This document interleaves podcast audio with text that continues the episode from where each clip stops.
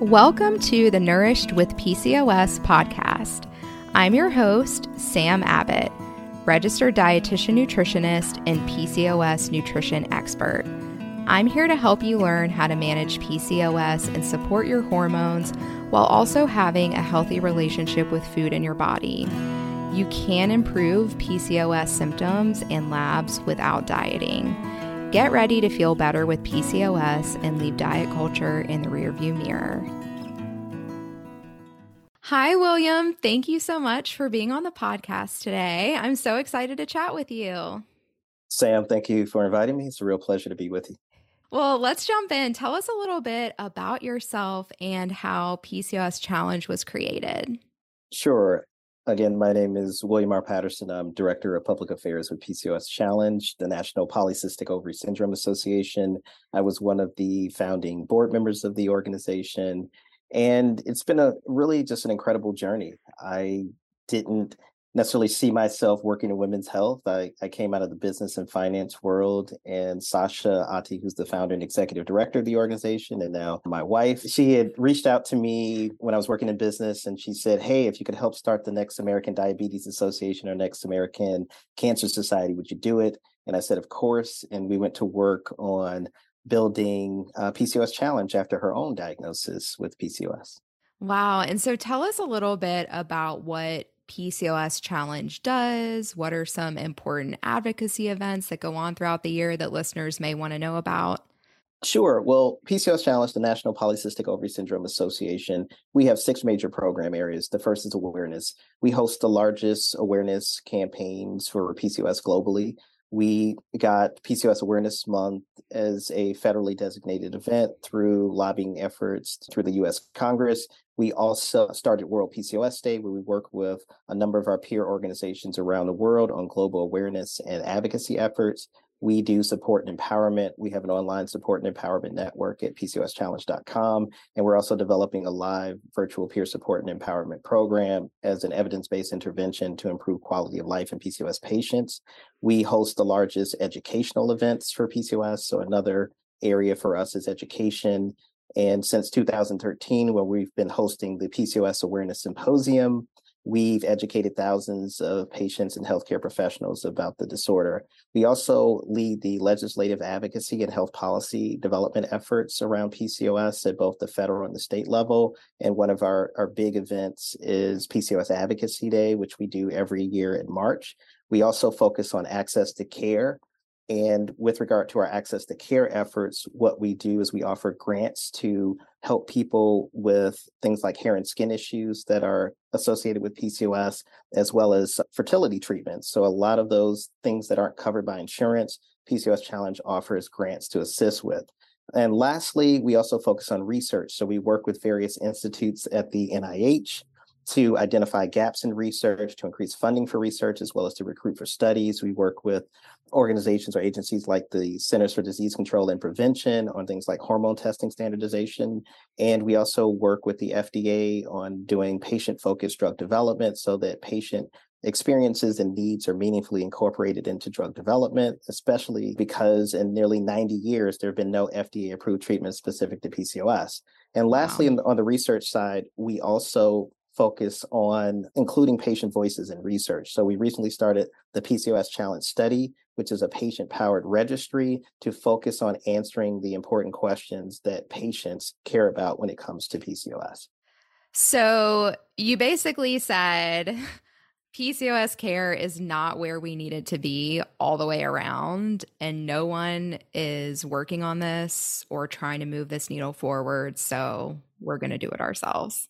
Well, I, I won't say no one, but but I will I will say historically there's really been a siloed approach to PCOS just across the board, whether it was research, it was care, and you had a lot of the the medical and scientific community as as we saw it, were trying to solve a problem with half or trying to solve a puzzle with half of the pieces off the board and those pieces were patients and patients mm. were not mm. being meaningfully incorporated into research so there was a misalignment of government research priorities, some of the research priorities of clinical investigators, they they weren't really focused on answering a lot of the questions that patients cared about.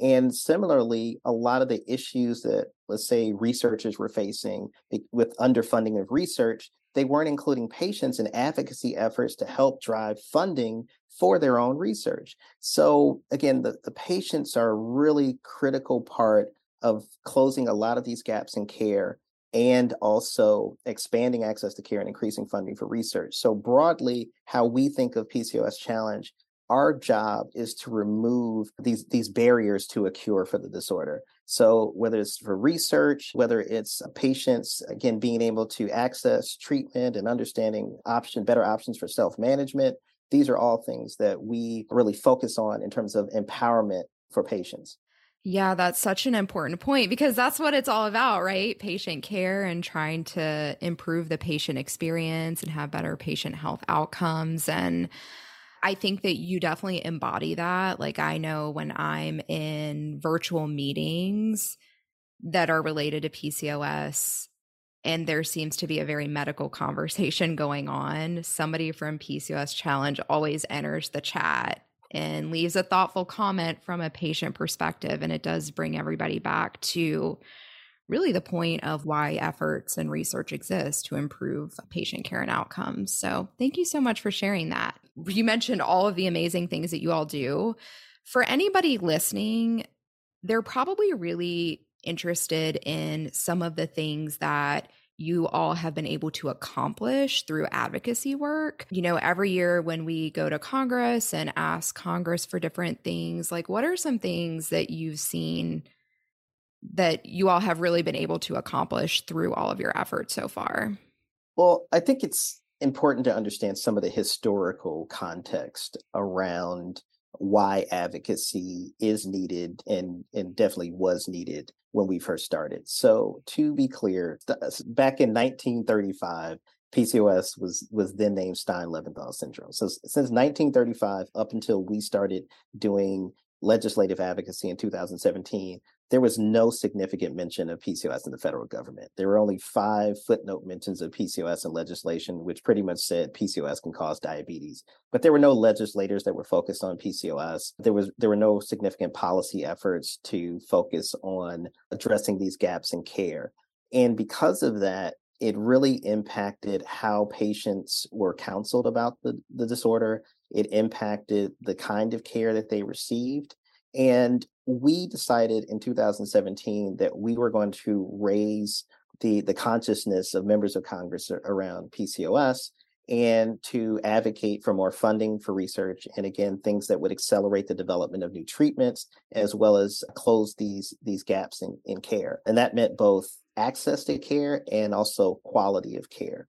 So what we did is we held the first legislative briefing on PCOS. And from there, that also led to PCOS Advocacy Day and introducing the PCOS Awareness Month resolution in the US Congress. And that was important because it allowed us to start to raise awareness among legislators and to also to build a base of support so that we could start to advance legislation. And since that, over I'd say past the past five to six years, we have got moved from that those five little footnote mentions to mm-hmm. now close to 35 bills and resolutions that are mentioning PCOS.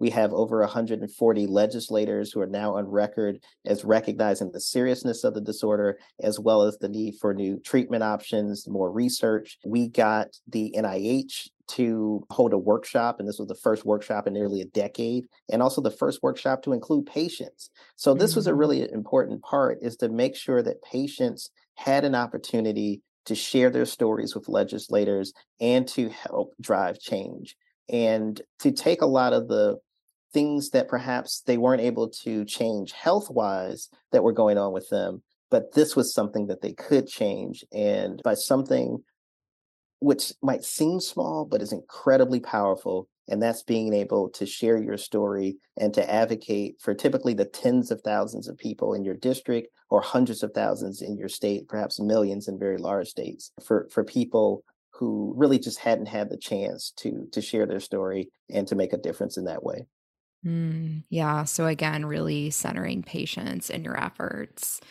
You mentioned bills and resolutions and medication treatment options. Can you give us some specific examples of things that have really been pushed through because of PCOS challenge and PCOS advocacy? Sure. Well, again, as we mentioned, we started with the, the resolution. So going from people who had never heard, in terms of legislators who had never heard of PCOS, to now having bipartisan support. And again, one of the most divided times in history, yeah. having having bipartisan support for PCOS. We were able to get the again the NIH workshop. So this was the first workshop in nearly a decade, and it was looking at the cardiovascular risk of PCOS patients across the lifespan. Why this is important is because historically there had been one institute at the National Institutes of Health which had funded about 70% of PCOS research, and that research was largely focused on reproduction.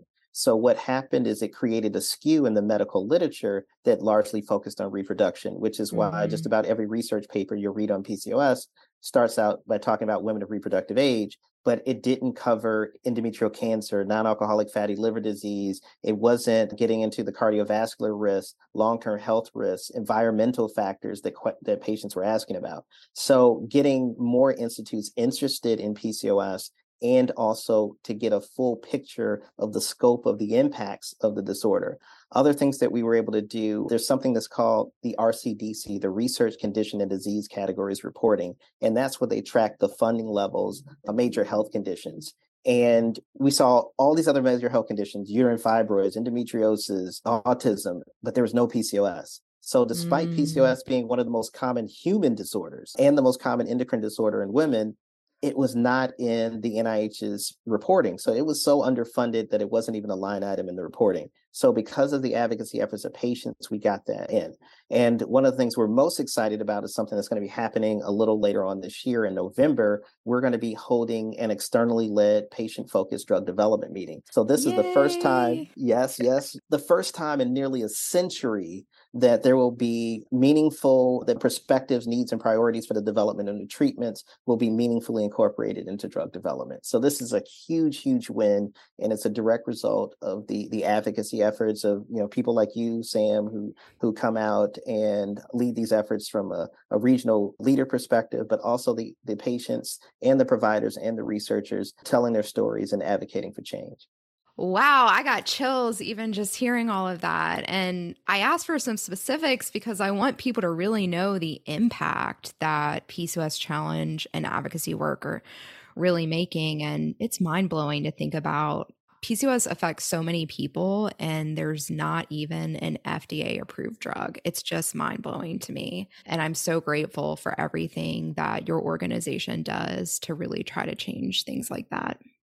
Well, thank you. And Sam, you know, we're grateful to, to you. It's really the healthcare professionals on the ground who are doing the work day in and day out and are filling those gaps for a lot of patients and providing those answers. So, you know, it definitely goes both ways. And we want to connect people. You know, that's one of the things that we do at PCOS Challenges. We want to connect people with the resources that can help them. And we know nutrition is one of if probably the most sought after bit, bit of information in with regard to management around the condition. And you often hear this push in the medical community and this is another thing that where you start to see the skew in the literature that impacts how patients feel. It impacts their desire to seek care.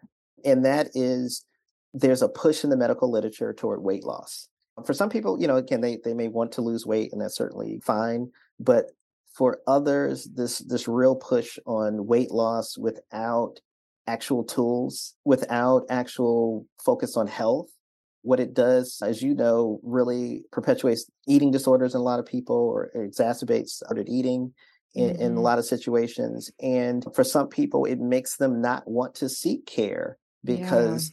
They say all my doctor's going to tell me is to lose weight they don't have any answers for me so again, we're just, we're just grateful to, to people like you who are, are, doing this work on the ground. And there are not that many of, of you that, are, that are providing, you know, know, great, great information either. So, you know, it, it really does mean a lot to be able to connect with those who are making a difference for, for patients.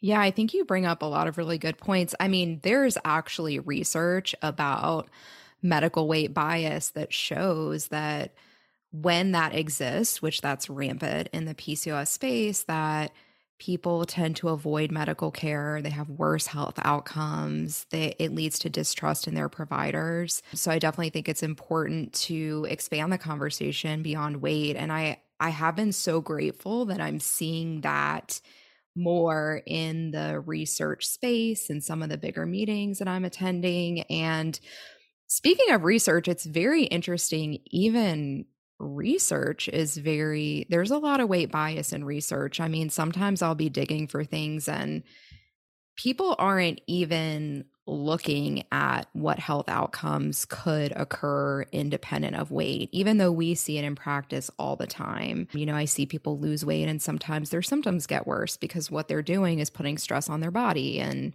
seeing people really improve their labs or the way they're feeling or their sleep quality and their weight stays the same. And when the conversation is is all about weight with their doctor they feel very confused and and yeah it leads to a lot of anxiety and distrust. So i definitely appreciate pcos challenge also wanting to kind of expand that conversation too. You're absolutely right. And and we really work to expand a lot of the conversations around the condition and to provide all of those a voice who have diverse lived experiences.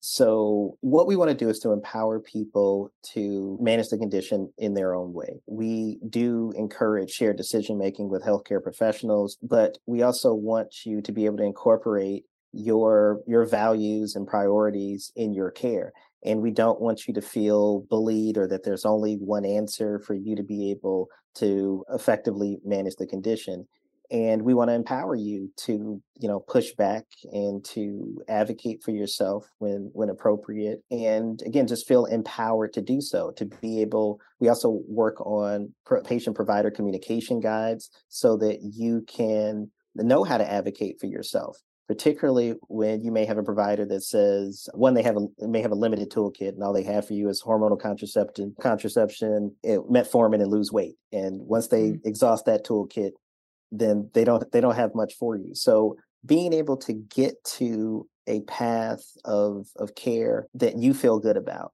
and that makes you feel good about yourself those are things that we want to empower patients to to feel and to have. Mm, i really love that that's so powerful. Well, let's chat about the big day. It's coming up, PCOS Advocacy Day this year. What is PCOS Advocacy Day? What's the day like? Let's chat all about it. Well, PCOS Advocacy Day, thank you for asking about that, is is really one of the most powerful and transformative experiences for both patients, researchers, and providers. Many people will say it is just an incredible experience. Since COVID and other things, we've had to turn it into a virtual event but it initially started as we were on the hill so we would go to capitol hill we, would, we, would, meet with legislators and that's an incredible experience in of itself so when we do return to the hill you definitely want to you know try to make it there for that but the virtual advocacy day is going to be thursday march 2nd it's a full day event so you do want to block your calendar for the full day and we schedule meetings with your members of Congress. So we're going to schedule a meeting with your U.S. representative and your two senators' offices. For for some people you're you're lucky enough to actually get your representative to to appear in that in that meeting and listen to you. But just staffers these are the people who make decisions around policy. They want to hear from you.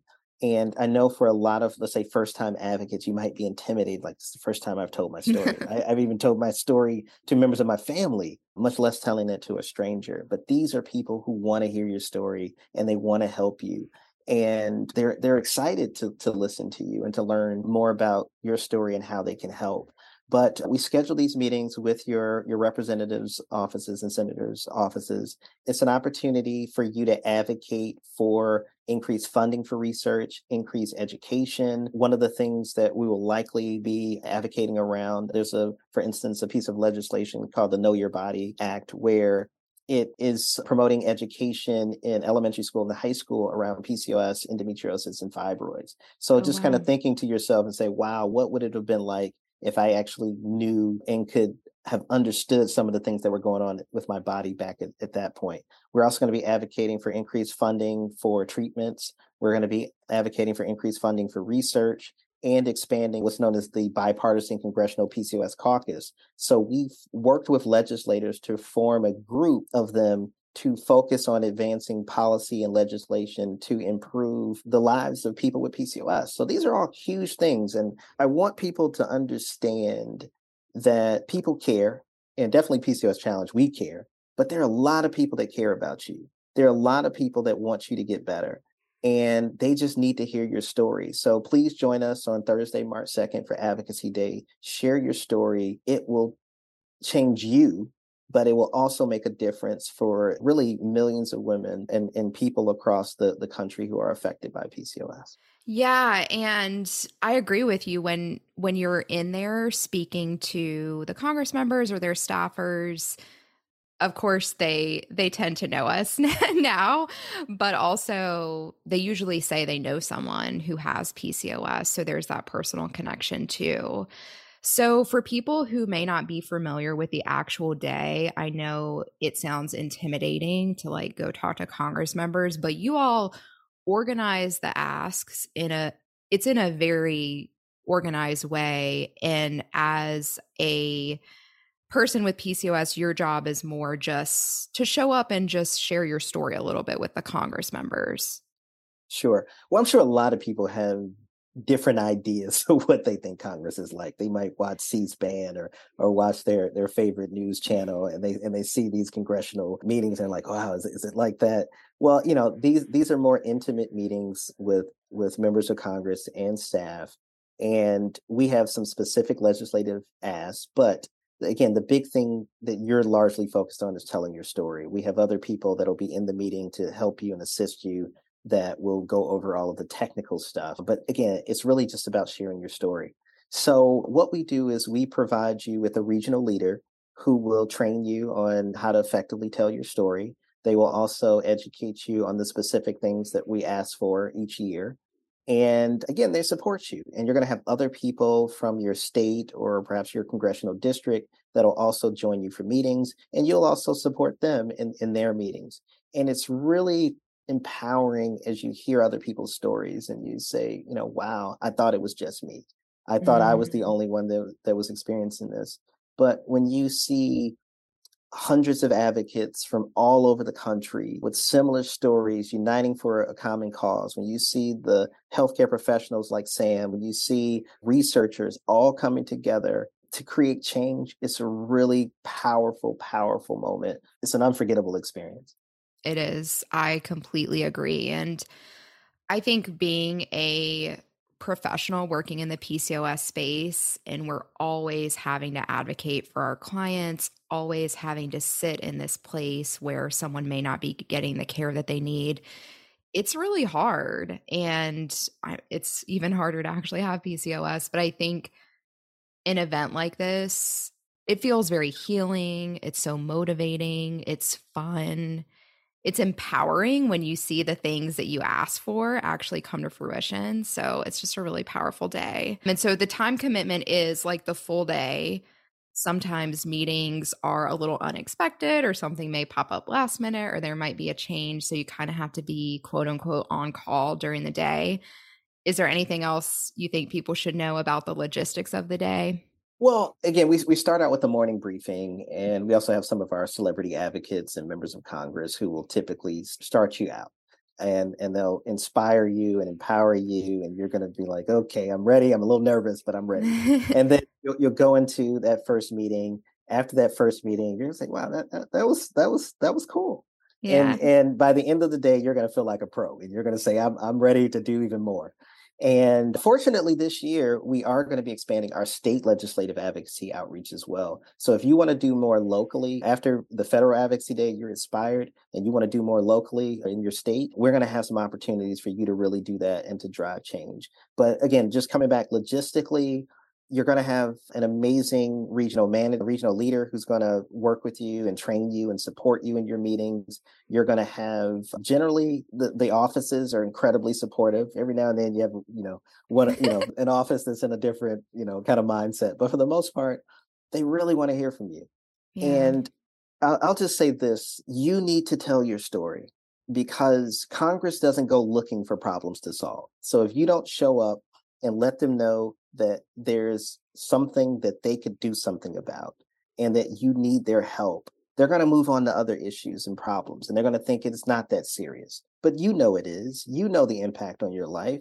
You know what could have made a difference for you. And that's what we want to empower you to be able to to to do and to share and and to heal in that way too.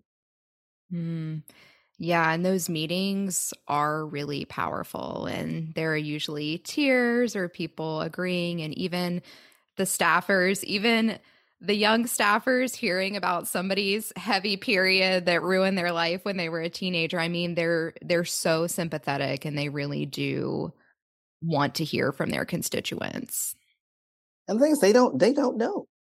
And yeah. and I also say you may have people why it's important to educate them as well. So let's say you have a legislator who wants to ban, let's say, hormonal contraception, you know, because of, you know, they think it's tied to some other issue.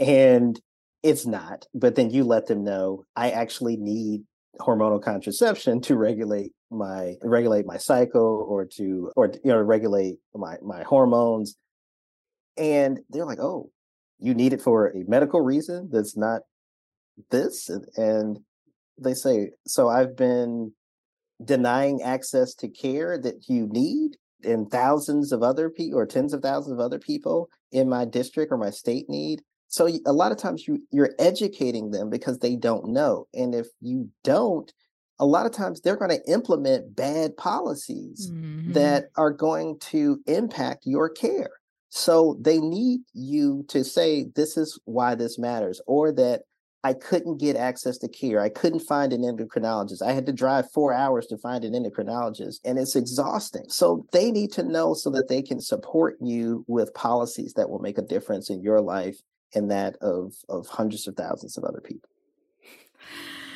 I really appreciate you saying that and bringing that up. I, I remember last year in one of our sessions, you know, I'm was more representing the South. So sometimes oral contraceptives can be somewhat of a hot topic. And I remember one of the staffers said, Oh, well, Senator so and so hates birth control. He thinks they just pass it out all willy nilly. And we were able to kind of share some of our experiences of why it was important.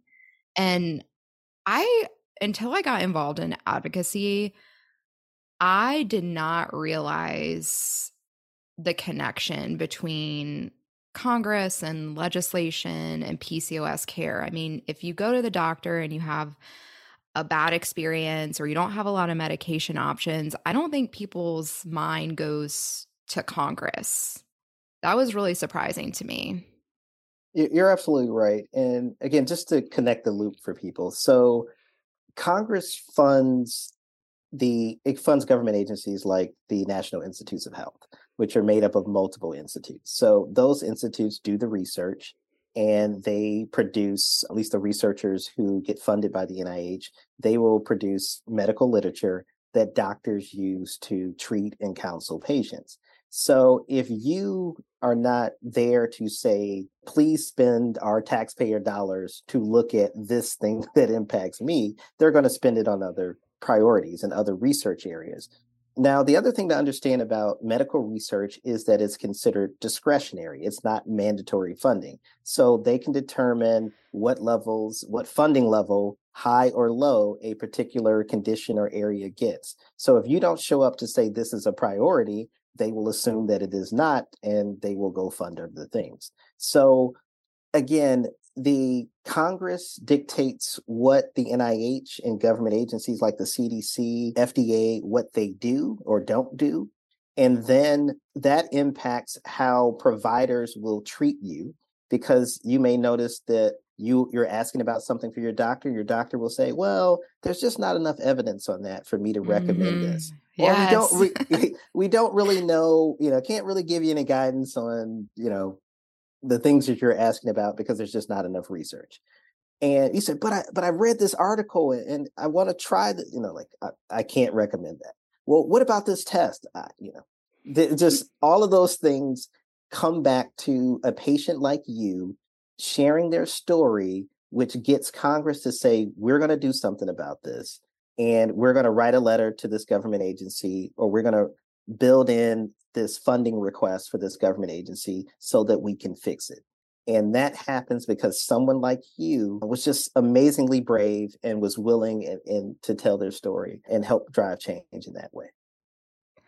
That was an amazing explanation. Thank you for for up that loose end in that conversation. And I drive my husband up a wall in election time, or we're sitting at the polls with like the list of candidates, and I'm like, they don't support PCOS legislation, or like, we have to vote for this person because she like really was really supportive in our meeting and stuff like that. So, yeah, it's it's really interesting to see how everything connects. Well, let me just say one thing about that. All right. So don't believe the hype. Whatever whatever it is, look for yourself. And it's not very difficult. So if you really want to understand, you know, don't look at your news channel, go on congress.gov, type in like women's health or whatever issue you want to know, and look at the actual legislation. Look and see what, you know, if you're a member of Congress or if your particular party supports a the type of you know bills that you actually support. Some people are single issue voters and that single issue is is so important to them that you know if that member supports or doesn't support that issue that's enough.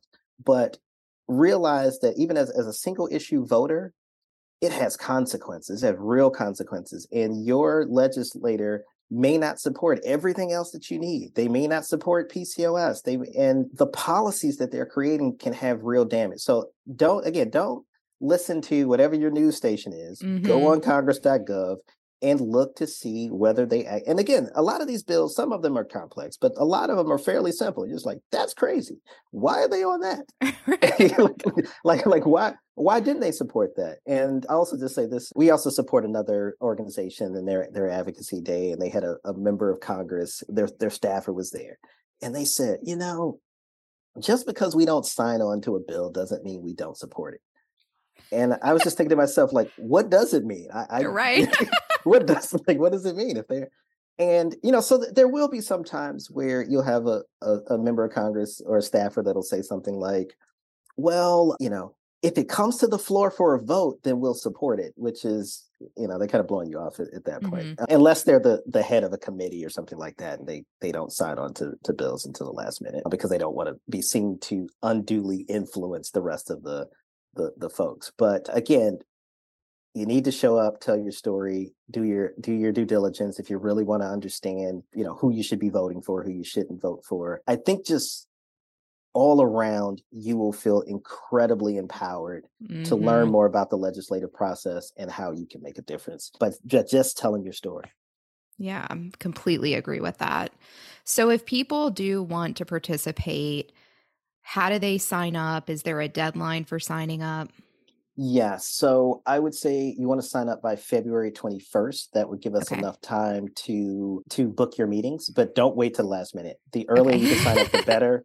Members of Congress, you know, they're super busy, and the earlier that you sign up, the earlier we can start to book your meetings. So sign up today. That that would be the simple answer. Sign up today and there is a small $25 administration fee or registration fee that does help us with the cost of things like scheduling these hundreds of meetings and the technology costs.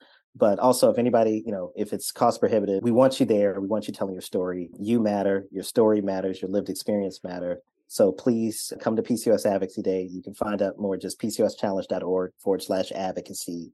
And but definitely join us. Make a difference. You'll you know you'll love the experience and the empowerment that you'll feel afterwards we will put the link for that in the show notes too for anybody who is interested. Well, William, this has been an amazing conversation. Is there anything else you feel like we didn't touch on or anything else that you want people to know about PCOS Challenge?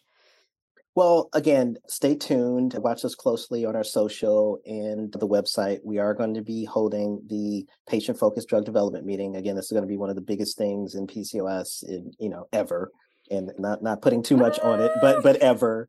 So incredible opportunity to share your story. We are going to put out some surveys and things like that in advance. So we want to hear, you know, have your hear your your lived experience around that. I do also want to say the two other things I want to tell people about, and that okay. is the, the the registry. We do currently have two studies that we're recruiting for right now. These are patient powered studies and one of them is the is an economic burden studies where we're looking at the intangible and indirect costs of PCOS.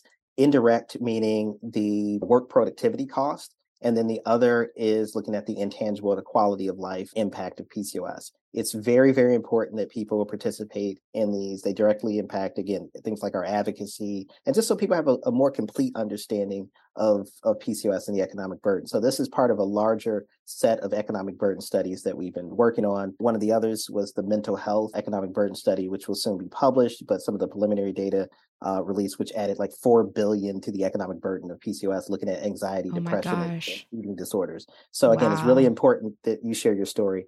The other study that we're recruiting for, and we're working with uh, researchers out of Penn Medicine, is this uh, looking at the counseling experiences around pregnancy and maternal health relative to PCOS. So please do, you can go to PCOSchallenge.org and learn more about those studies. Also make sure we share the links in for the show as well. But those are two really, really important things. So, just broadly speaking, the takeaway here for everyone is we need you involved. We need you to be an active participant in advocacy and research. You are the key to advancing efforts toward a cure and closing gaps in PCOS. So please make sure you're participating in the research studies that that we share. Please make sure that your voice is heard in those research studies and in advocacy. It's absolutely critical to making a difference and you'll you'll get to see how much your voice matters in changing the trajectory of care, your own care, as well as millions of other people who are impacted by the disorder. Thank you so much, William. We're going to share all of that in the show notes. Everyone listening, when you finish this episode, go to PCOS Challenge's website, check all of that out, participate in everything they have to offer. William, thank you so much for being here. This has been so informative. How can people get in touch with you or stay connected with you? Sure. Well, they can visit our website, which of course is pcoschallenge.org. The new website soon will be launching also, which will be pcos.org. So stay tuned for that. And Ooh. then also, so that's little, little, you get the, uh, you get the breaking news always here, Sam. So the other thing is they can follow us on social at PCOS Challenge. Gotcha. Okay. All of that will be in the show notes. Thank you so much, William. I hope you have an amazing day. Thank you, Sam. Look forward to being back too. So thank you. Thanks for listening to the Nourished with PCOS podcast. Be sure to hit subscribe so you can catch new episodes. I'd also be so grateful if you left a review and rating for the pod as well. See you next Wednesday.